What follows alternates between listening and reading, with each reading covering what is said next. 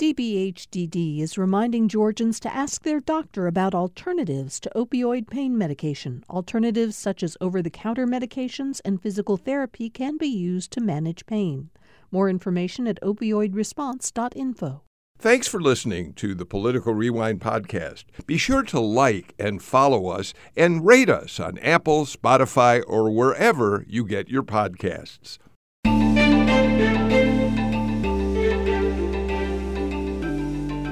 Welcome to Political Rewind this Monday morning. I'm Donna Lowry, host of GPB TV's Lawmakers, in for Bill Nigut. Last week, Georgia saw two horrific shootings in as many days. A gunman in Atlanta shot five women, killing one of them and sending three to the hospital, two of them with critical injuries. We're thinking of them this morning. And just as we were collectively trying to wrap our heads around those events, a second shooting in Moultrie in South Georgia came a day later. We're still learning more of the specifics uh, after a man shot and killed three women, then turned the gun on himself. A bleak week in Georgia. Sadly, we are not alone. Over the weekend, a gunman killed eight people and injured seven at an outlet mall in Allen, Texas. So, joining me to unpack those somber stories are our Monday regular, Patricia Murphy, reporter and columnist at the Atlanta Journal Constitution. How are you, Patricia? I'm doing well, Donna. Thanks so much for having me on today. It's always good to have you on. And we have GPB's own Stephen Fowler, Fowler who joins the panel. And Stephen, you're kind of on the baby watch, soon to be a first time daddy. We're glad you're here. Exactly. Thanks for having me, Donna. Always good to talk to you. And this may be the last time we talk for a couple months. And that's it. Well, we'll be happy for you. We're really excited. We're also joined by Axios Atlanta's Emma Hurt. Good morning, Emma. Hey Donna, thank you for having me. Mm, glad. Weird, weird to be without Bill here, but we're glad to have you. It is. It really is. And finally, Morehouse College professor of political science, Adrienne Jones, joins our show. How are you, Adrienne? I am excellent, thank you, and it's very good to see you. Yeah, I know we're going to get into some really tough topics today, but they're important. This conversation needs to take place, and we're going to do it at the end of last week. We certainly learned 24 year old Deion Patterson was charged with one count of murder, four counts of aggravated assault after he opened fire in a Northside medical building in Midtown Atlanta. Northside Hospital, I should say, medical building. He led police on a nearly eight hour manhunt. And Patricia, we've since learned more about Patterson and the circumstances of the shooting. Can you talk about that a little bit?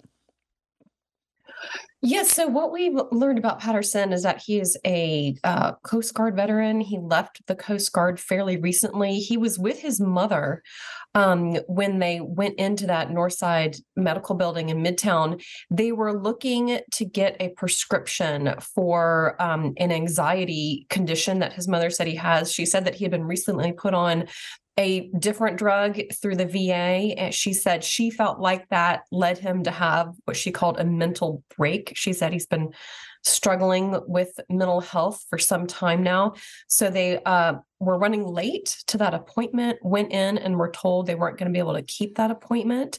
And um, in that moment, he opened fire, and there were uh, simply other people waiting to go in to see the doctor that is my husband's doctor's office. He was there two days before in that same room. And he said, I know it, you know, he he said it's just regular people waiting to go in and see their internist or whichever doctor they're seeing. Um, the last thing in the world you would expect, obviously, is to have something like this. Um, uh, at that point, he uh, the suspect fled the building. Um, as you said, led uh, uh, carjacked a car and uh, went up to Cobb County. We're still trying to understand why he went to Cobb County specifically, um, but that led to an eight-hour manhunt. Um, it, in in the end, it was uh, really the city's web of cameras that helped track him down, helped understand where he went, how he had gotten on uh, to the expressway, and then they finally found him. But I think it leaves all of us with this just very familiar feeling of how did this happen? And also why does it keep happening? Yeah, I think we all kind of put ourselves in a, our doctor's office and kind of imagined what that may have been like as we as everything was unfolding and still thinking about a doctor's office, thinking about what uh, what that means to all of us and how important that is in terms of our health, our family's health, all of that, and something like this happening. Of course, there's always these political implications when things like this happen. Um, this tragic shooting sparked a nationwide reaction. Senator Raphael Warnock was one of the first to address it. He did so in the Senate in a really moving speech. Uh, saying his own children were in lockdown as the police looked for the shooter. Take a listen. I have two small children, and their schools were on lockdown responding to this tragedy. They are there, I'm here, hoping and praying that they are safe. But the truth is, none of us is safe. As a pastor, I'm, I'm praying for those who are affected by this tragedy, but I hasten to say that thoughts and prayers are not enough. And in fact, in fact, it is a contradiction to say that you are thinking and praying and then do nothing. It, it, it is to make a mockery of prayer, it is to trivialize faith. We pray not only with our lips, we pray with our legs. We pray by taking action. Very powerful speech by uh, Senator Warnock. Governor Kemp also put out a statement on Twitter that night thanking law enforcement for their response. But, Stephen, the, the responses to the Atlanta shooting really fell along typical party lines, right? Right. And and it's like we've seen with just about every other shooting that we had, including the shooting, uh, the mass shooting uh, from a couple years ago, with the Atlanta spa shootings and the murder of several women who worked at different massage facilities around North Atlanta. And that in most political issues that we have today, it's a typical party line react. You could almost use Chat GPT, you know, or like AI to write out these responses from these politicians on either side of the aisle. You know, when something tragic happens with guns, Democrats point out different policies that they've promoted to make it harder to obtain guns or harder for people with mental illness to obtain guns or things like that. And Republican politicians often will mention thoughts and prayers, and now's not the time to politicize tragedy, which is uh, close to a verbatim quote from the Texas congressman who represented a district where there's another shooting that happened that we'll talk about later. And so there's not much new ground at this point. There's not much new things that can happen with mass shootings in America that uh, create and elicit new reactions from people. And so, in many ways, it's just rewinding and replaying a lot of the same conversations that have had really since uh, was people have pointed out the the Sandy Hook massacre, where several elementary school children were murdered in a mass shooting. Yeah, it's almost desensitizing people to even those responses. Adrienne, how difficult were the political optics on these shootings, you know, especially for Republicans, do you think? I guess I feel like um, not only do we need gun law reform, but we also need the thoughts and prayers, but we also need cultural shifting and adjustment with regard to gun violence and regard to the lives of people who are dying. And I think that when members of the GOP respond in the manner that they do, thoughts and prayers or um, praise for the resolution of what happened, for example, to this young man. Um, it maintains that threat of violence, right? We're in a moment where there's a serious political divide. Um, there are strong class and racial undertones that I think are maintained by um, not responding in a in a humanistic way that encourages us to live in an in a governmental environment where it matters to people what's happening. For example with guns on the street. I it's really scary literally for going out places, but I just think um, it's dangerous beyond the politics. Yeah. I mean, Emma, I think, you know, it's it's one thing for us to hear about these stories other other places, but then to have it happen in, happen in the in it, the city of Atlanta, in Moultrie, we'll talk about a little bit more in, the, in a moment. Um, it re- really um, changed things for I think a lot of us but we're you know it just keeps happening over and over again so that this political part of it is um, i think it's really tough to to kind of wrap our hands our heads around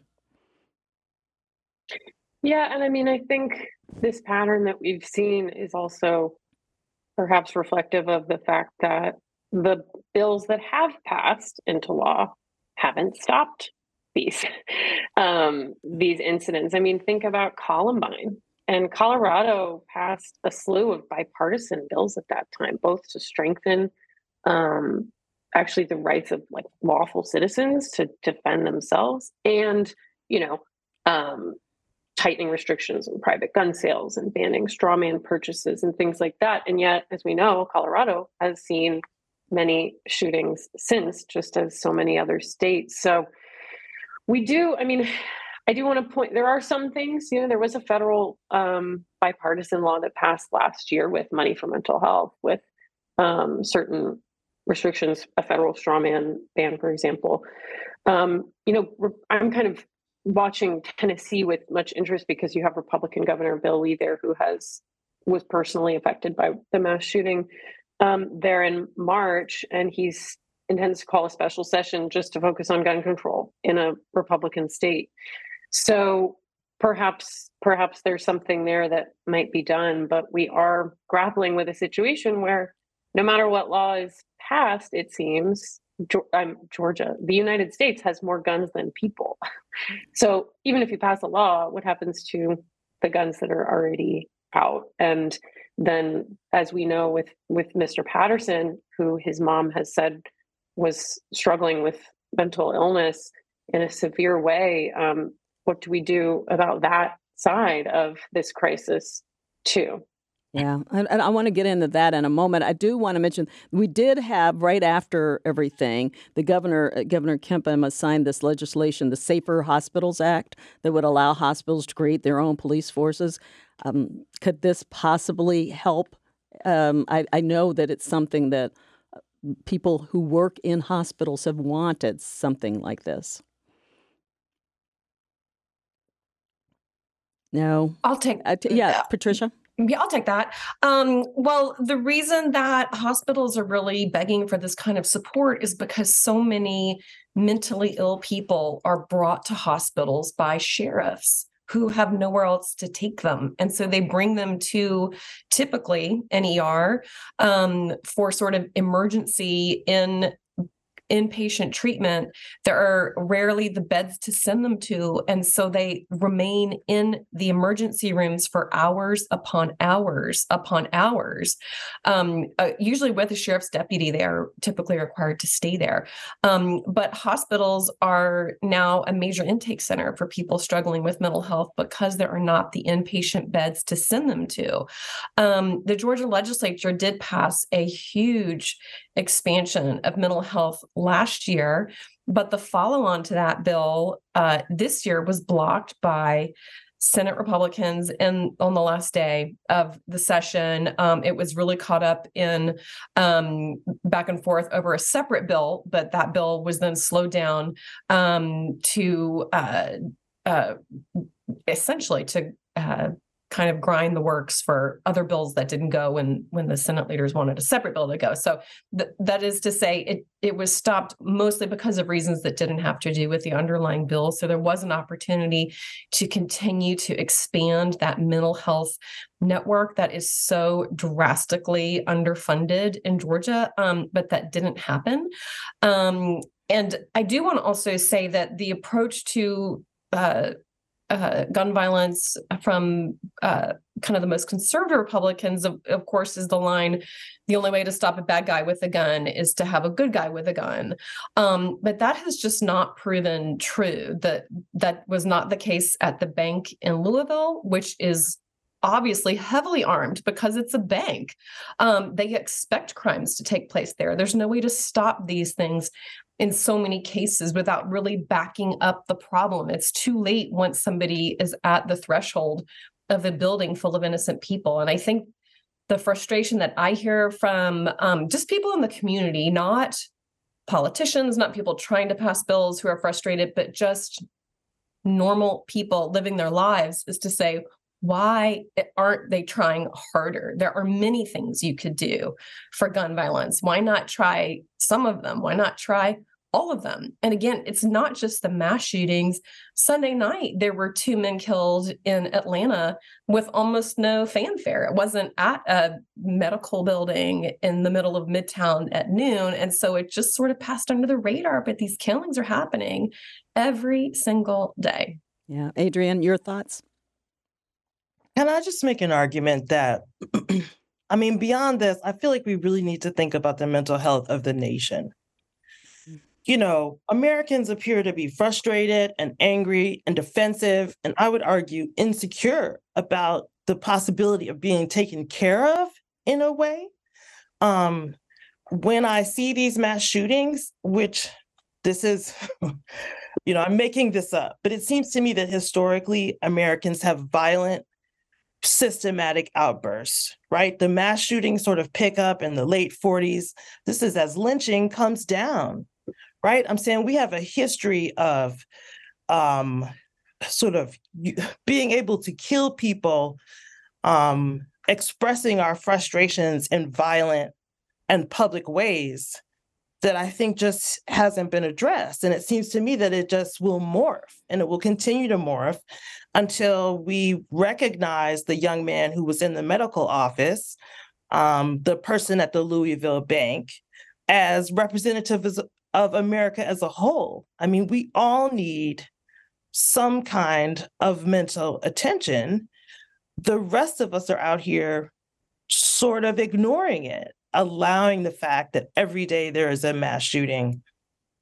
And, you know, I don't think we feel empowered either to do anything about it. But this is a continuous problem. And obviously, it characterizes us. Yeah. Stephen, a lot of what we've been hearing is uh, some of this, uh, you know, the, the guns are the issue, but the, with the mental health issue, a lot of this is coming out of the pandemic. And, uh, you know, some of the experts are saying that this is. This is uh, this is kind of a release, I guess, that people have these these mental illness um, issues. Are they're releasing them in this violent way, and then guns are there? I don't know.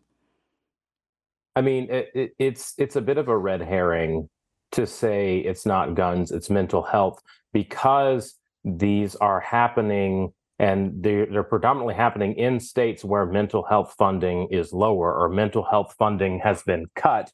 And when there are legislation that's been proposed about the state and federal level to address specifically how mental health interacts with guns of either mental health checks before purchasing or red flag laws or some sort of capability where somebody who knows or, or, where there is a known interaction where somebody is not in the right mindset to do something about their access to guns. I mean in in the most recent mass shooting tragedies that we've seen in the days and weeks that have played out afterwards there have been reports of well we didn't know that they had a gun or we didn't know you know they were being treated for this or they were being treated for that. And there are answers there that legislatively have not been taken up by Republicans who control legislative chambers. And so to say it's not guns, it's mental health is not addressing the issue is a little bit like saying, you know, well, it's not an issue with cars, it's an issue with people who decide to drive 100 miles an hour and then not doing anything to lower the speed. Yeah. Uh, Emma, it's the other part about this is it's everywhere. It's urban, it's suburban, it's rural. It you know what we saw in Southwest Georgia and Moultrie. The gunman killed three people before killing himself. It's I think that that's the other part of this that's uh, that is is hard to.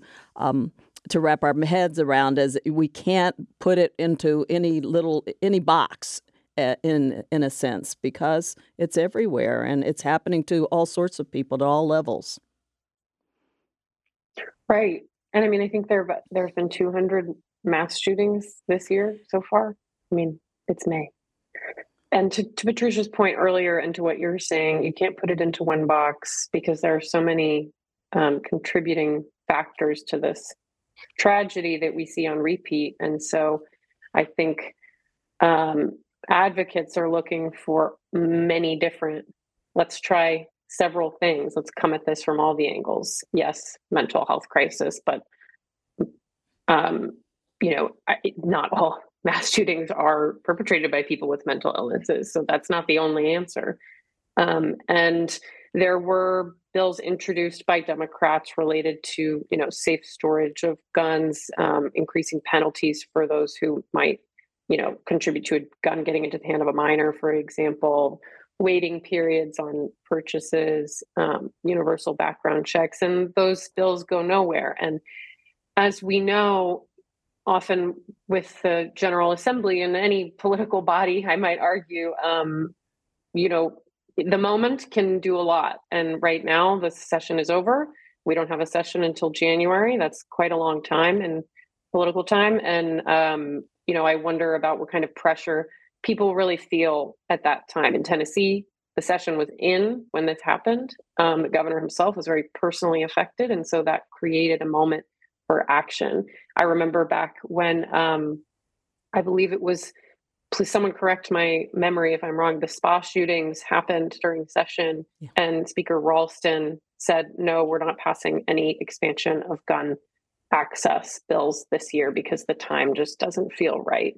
Um, that was a moment that put pressure that made change. Now, that bill, permitless carry, did pass last year, as we know um, when the moment had passed. So, what will happen in the next um, in the months to come? As we know, these tragedies keep happening, so it, it's hard to say. But I do know that the pressure that any lawmakers might have felt if they were in session at that at this moment is, um, you know, session is a lot a ways away at this point. Yeah, sadly, you know, next January through March, you know, things could be different. Like, uh, but sadly, um, also that we the way things are going, I think it's coming. It, the, you can, I think the statistics are one a week of mass shootings that they're at this point. Uh, so we we may um, we may still be hearing about these. I did think it was interesting that you know the one thing they did pass dealing with the healthcare facility because I sat in on the hearing dealing with this with. Um, healthcare facilities experiencing violence. That, that new law that the governor actually signed right after all of this is that doctors and nurses and other hospital workers have wanted for years. Uh, State Representative Matt Reeves of Duluth, he sponsored the, this Safer Hospitals Act. And during one of the hearings that I listened to on the bill, he had a nurse testify, and she pointed out that in a 2019 study by the American Nurses Association showed that one in four nurses have been assaulted at work within their careers. And that nurse talked about a patient assaulting her and breaking two of her ribs.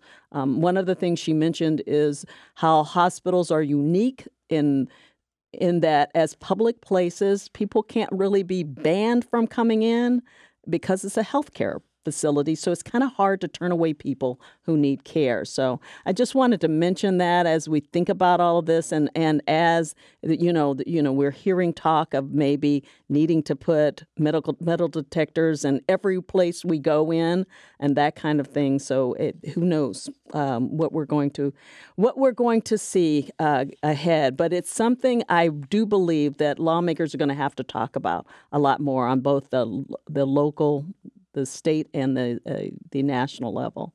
Um, well, there's still more to learn about these shootings. I, I, do want to end this part on a kind of a bright note in the, that amid all the sad news, one of the five women shot on Wednesday left the hospital on Friday, and we're thankful for that and wishing all the victims and their families well. But right now, we've got to go um, have our first break here. But when we come back, we'll look at the budget the governor signed and the budget Mayor Andre Dickens is proposing. First, these messages.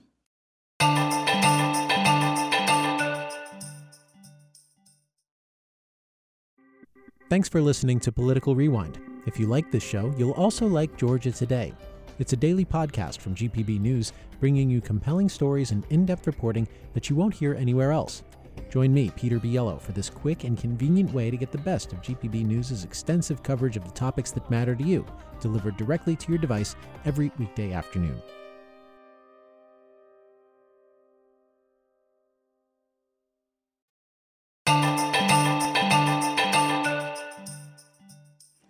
We're back on Political Rewind. I'm Donna Lowry in for Bill Nigut. I'm joined by the AJC's Patricia Murphy, GPB's Stephen Fowler, Axios Atlanta's Emma Hurt, and Morehouse College's Adrienne Jones. We had a really, really heavy first segment, uh, so we're, we're going to put that behind us and, and talk politics and budgets right now. Um, Emma, one day before the shooting, Atlanta Mayor Andre Dickens proposed the largest city budget we've seen. What sort of changes or items is he focused on? Yeah, it's um, $790 million for the city budget. But when you take into account other revenue funds that the city controls, aviation department, watershed, it's two and a half billion. So not a small amount of money here that we are talking about. Um, some of the things that the mayor has highlighted that are new in the budget of the fiscal year to come, starting this summer, he's proposing six about six million dollars for more police and fire equipment and vehicles, new vehicles, um, a pay increase for city employees, cost of living adjustment, and an increase in a contribution to the city's affordable housing trust fund as well.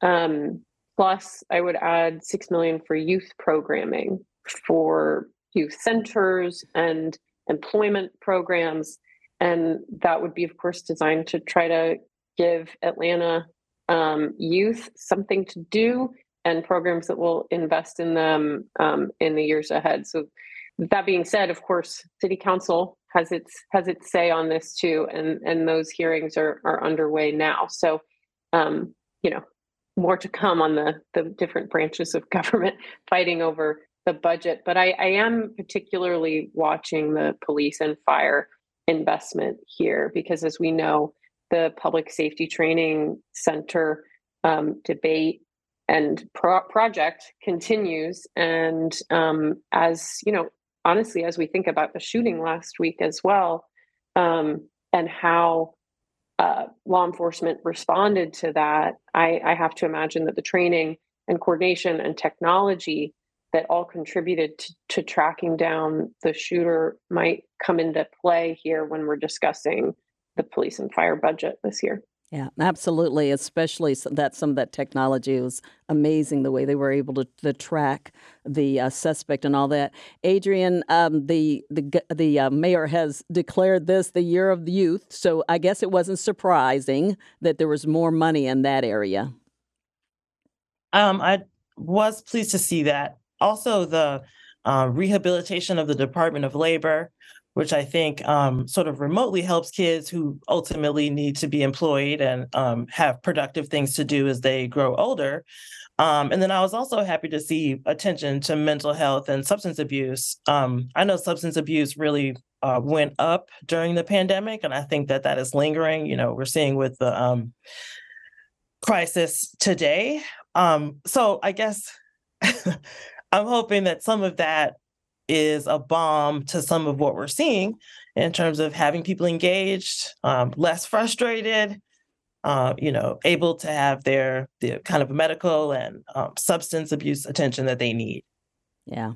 Patricia, let's shift gears a little bit from the city to the state and the uh, 2024 budget. Kemp, Kemp just signed. Um, give us a little bit more on that. Remind us of some of the things in that.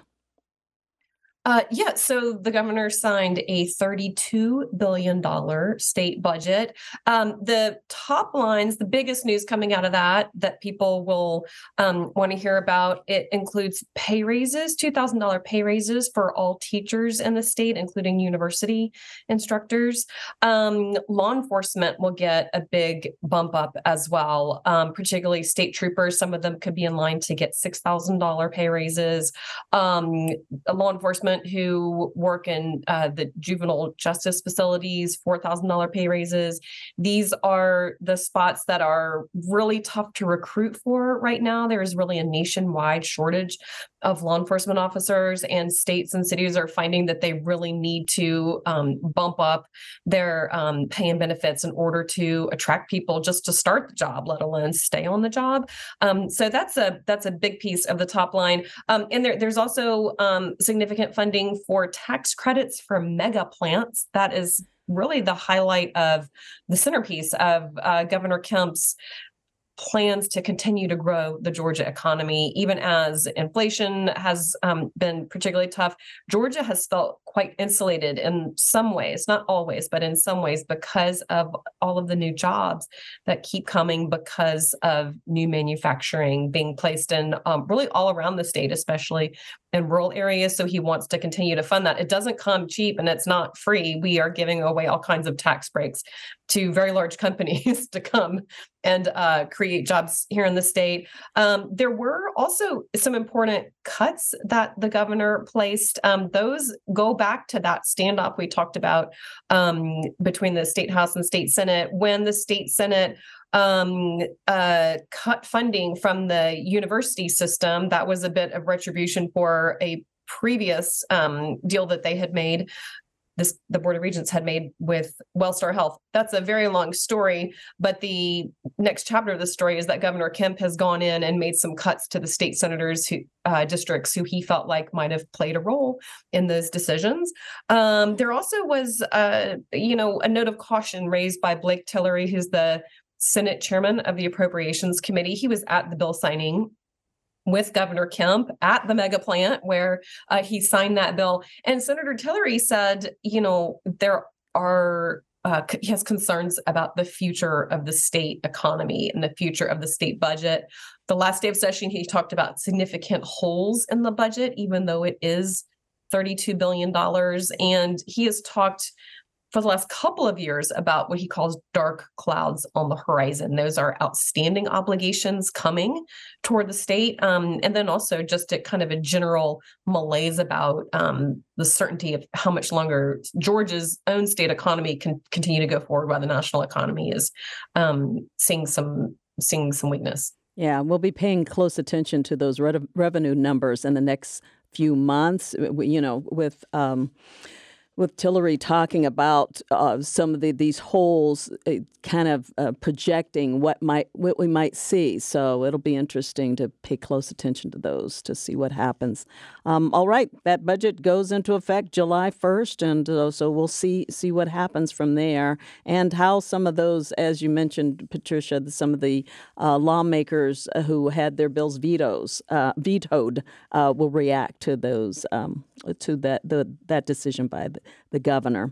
Stephen, let's let's uh, change gears a little bit more. We haven't really uh, started to think much, a little about the 2024 presidential election. So it's we're going to really get into it. Of course, Atlanta lost the Democratic convention to Chicago, and it seems like the Secretary of State Brad Raffensperger felt he dealt another blow right to the party. Tell us more about that move that we learned about recently you reported on. Right. Well, so the Secretary of State in Georgia is the one that has the sole authority to set when the presidential preference primary is. Uh, when Brian Kemp was Secretary of State, he collaborated with a bunch of other Southern states to kind of dominate the so called SEC primary, um, which was a big day where Southern states had an outsized role in the primary. Um, the primary date in the 2020 election was supposed to be in March, and then it was delayed by the pandemic, and then delayed again further to coincide with the regular general primary. So, Secretary of State Brad Raffensperger is the only one that decides when the presidential primary is. Now, going on for months in the background, the Democrats, uh, the Democratic National Committee, President Biden, have tried to completely reshuffle the top of their presidential primary calendar um, and voted to have Georgia vote in February and be one of the early nominating states. But that was with the big asterisk of if Georgia can actually make that happen. And when this was first floated and talked about last fall, uh, Brad Raffensperger and his office said that's probably not going to happen, not because I'm being mean to Democrats, but because of the rules that the Republicans put in place because. Um, you know, the state like Georgia runs the primaries, but the actual rules for presidential primaries are governed by the RNC and the DNC. And so the RNC rules have the same five states as the starting states and say if you go before this, you won't get uh, your delegates, your full delegates to the convention. And so, long story short, Georgia's primary date is March 12th. It's not in February like the Democrats want because the Secretary of State wasn't going to have two different primaries on two different days and also wasn't going to do anything to jeopardize delegates from being seated. And that's important on the Republican side because there is a contested race. On the Democratic side, all of this pomp and circumstance and making people angry is for what presumably will be a cakewalk renomination for President Biden. So that's some interesting politics of it. But also, practically speaking, the March 12th date is just before the cutoff where uh, the RNC says anything after March 15th has to be winner take all. So if you get the most votes, you get the most delegates. So Georgia could still play an important role in d- divvying up delegates to Trump and candidates not named Trump. So that was just a very long winded way of saying primary date, March 12th, mark your calendar. Thank you, Stephen. Uh, Adrienne, I want you to to weigh in on this a little bit too, and to talk about the new poll by the Washington Post and ABC News that shows Biden is hitting the lowest approval ratings yet, 36%, down from 42% in February. Well, that's one of the reasons why the Democrats are pushing for that early primary date, right? They want that excitement, that political excitement that can come from showing how important Georgia is and um, you know, that support for Biden as president. Um I think that you know, hopefully people will get behind Biden. Um, there's still the possibility of him being primaried. I think that's a very dangerous proposition, especially in this particular political environment where the GOP is not clear about their candidate. Um, so I'm excited to see how that turns out, especially here in Georgia, where the Democrats presumably are not getting exactly what they want, but still should be competitive um, in the primary and in 2024. Yeah. Patricia, that same poll shows about 60% of Democratic leaning adults want someone else to run. Weigh in a little bit here nobody else is running. I mean, except for RFK Jr. Um, and, you know, I think that polls this early are a really interesting snapshot, kind of take people's temperature. I don't think they are really at all reflective of the potential result. I think we have to get way further down the field.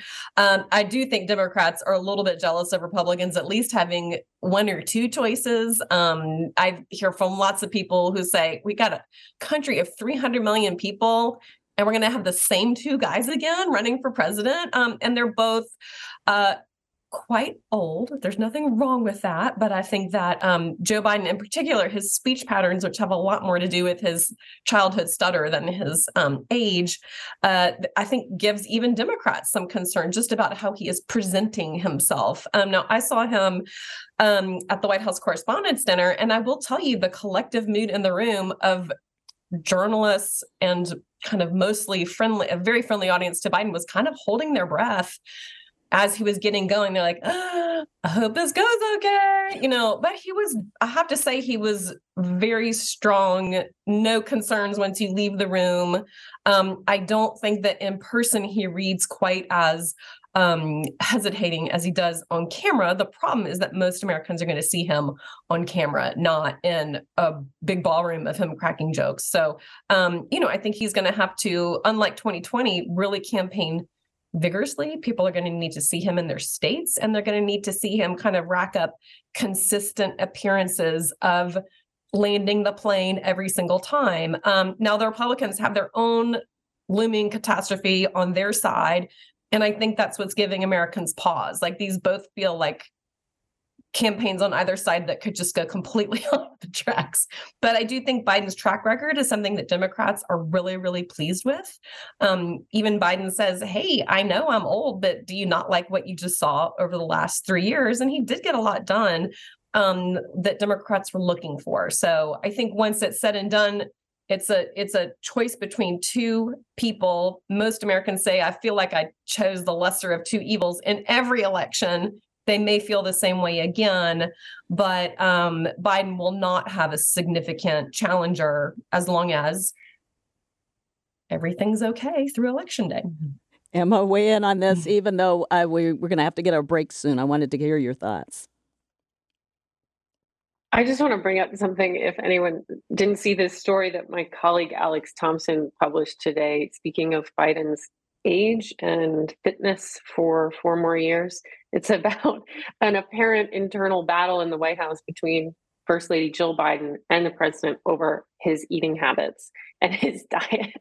Apparently, I learned uh, Joe Biden tends to prefer, you know, a beige diet, as Alex Thompson um, described it, and you know has complained in the past for people him to eat more vegetables or fish.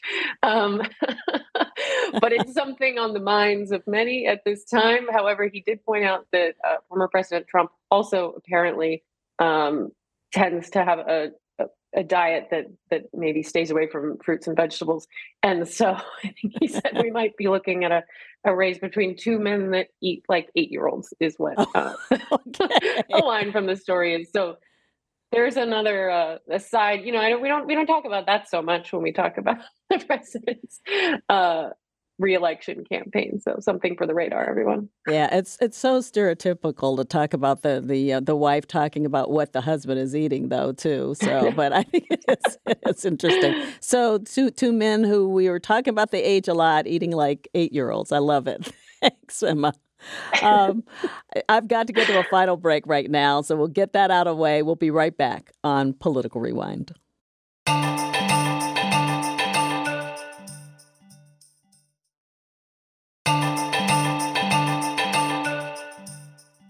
You're listening to Political Rewind on GPB. I'm Donna Lowry, in for Bill, Bill Nigut, and with the AJC's Patricia Murphy, GPB Stephen Fowler, Axios Atlanta's Emma Hurt, and Morehouse College's Adrienne Jones. Um, we're coming up uh, as we come up on the end of the show. Patricia, I do want to talk about a fascinating column that on an area that's really interested me uh, that featured a panel regular on on this show, Rick Dent, on political advertising and AI. So tell us a little bit about it, because the whole uh, the idea of AI, I I seem to be you know caught up in reading everything I can, and certainly read your column. Oh, thank you. Well, yeah, we there's so much information about AI, artificial intelligence, all throughout the media, and so I called Rick Dent to say, hey, how do you think um, AI might be used in the future of politics. And he's like, well, I'm already using AI. What are you talking about? Um, so he uh, he said that he uses it to kind of just generate a few ideas, uh, but he said he would never ever pass AI material off as his own um, and he certainly just uses has used it before as a starting point. Um, but more specifically he's also started an ai newsletter not ai generated but a, a, newsletter for his clients to better understand how ai is being used in the political space.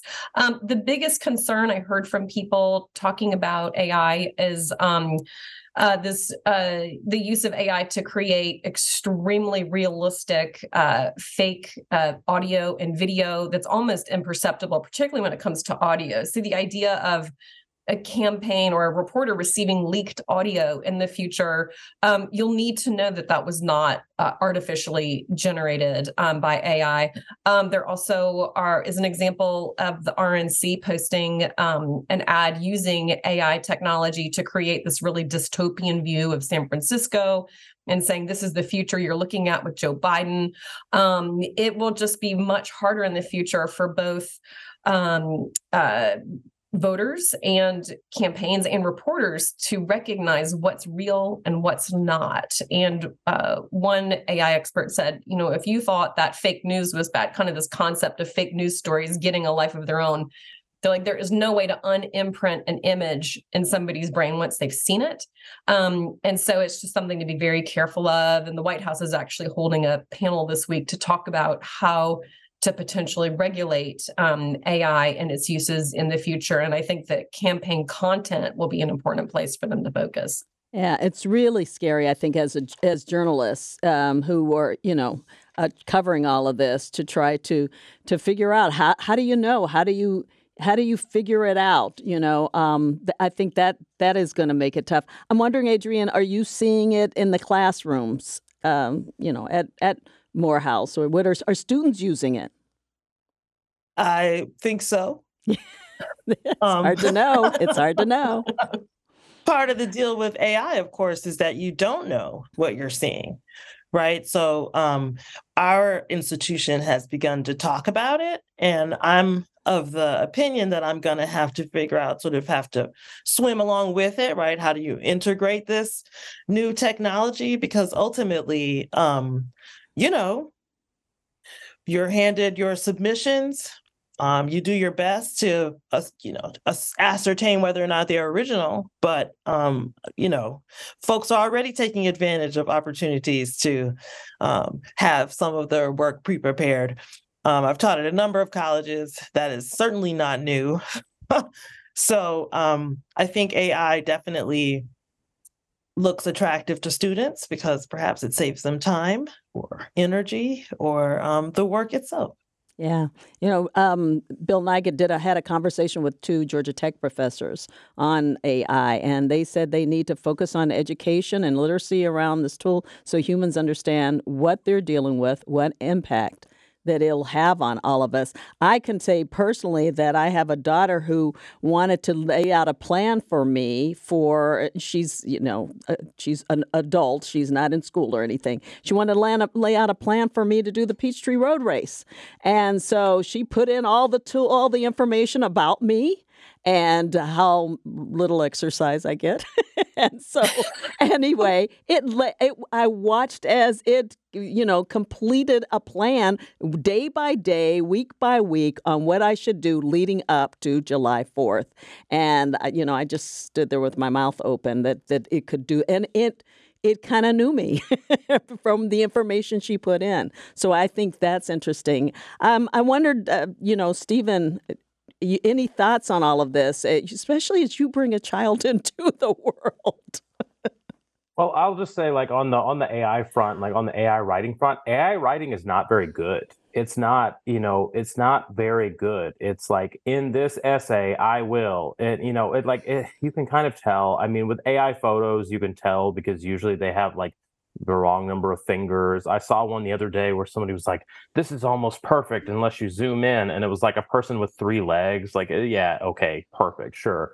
But same with audio. I mean, right now the use of AI audio, like uh, people are. Uh, there's a bunch of videos out there that's supposed to be like Donald Trump, Joe Biden, and Barack Obama playing video games.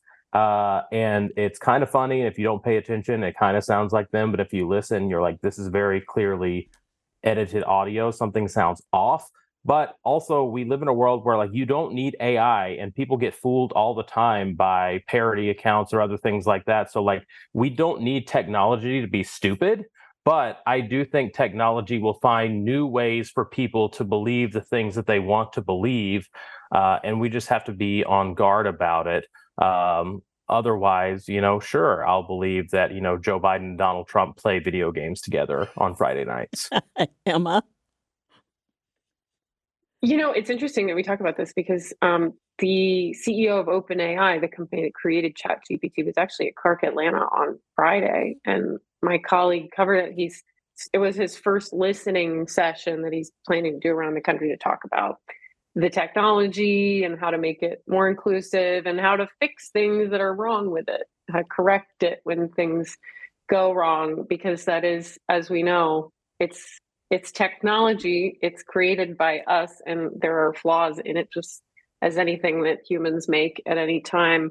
Um, it is a particularly powerful form of technology for sure, but it's an it seems to me like it's a very active um, ongoing thing and and as um, problems emerge, they will hopefully get repaired without too widespread of damage. Um, I, I, mean, I just want to say I have a friend that works in um, PR actually, and he told me that he asked ChatGPT to write a press release for him about a certain topic, and he was like, "I didn't have any edits," and I said, "Well." Isn't press release writing maybe the worst part of your job anyway? So maybe this will make your job better? Question mark. I don't know, but it is true that it's here, and and finding a way to make it work for us instead of fighting against it um, might be might be something to think about. Yeah, Patricia, this was the first of several articles for you, right? Yes, I'm doing a series while we have this relative lull, and you know, I, feel like I'm just jinxing everything by saying there's a relative like, don't jinx it. cycle. because the minute I decided this, all sorts of things went haywire. Um, a series of uh, columns looking at just kind of some big questions that I have about where politics is headed in Georgia in the future. Um, particularly, the next thing I'm uh, looking into is how um, the new manufacturing plants, these uh, really big wins for Governor Kemp, um, are going into areas wh- where there is practically nothing. These are hayfields. They're standing up basically small cities around them. How does that change the politics in those areas? Um, what does that do to the politics of the state if we are infilling um, with new jobs, high paying jobs?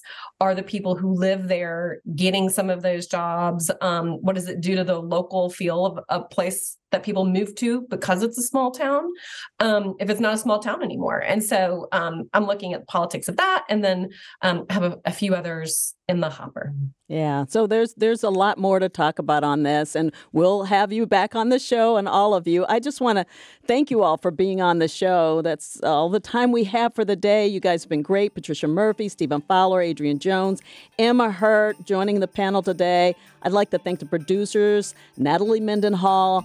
Chase McGee, as well as engineers Victoria Evans Cash and Buddha Lamb. And don't forget Political Rewind at Politics GPB on Twitter and at GPB News. I'm Donna Lowry. Thanks for tuning in. We'll be back with another edition of Political Rewind tomorrow.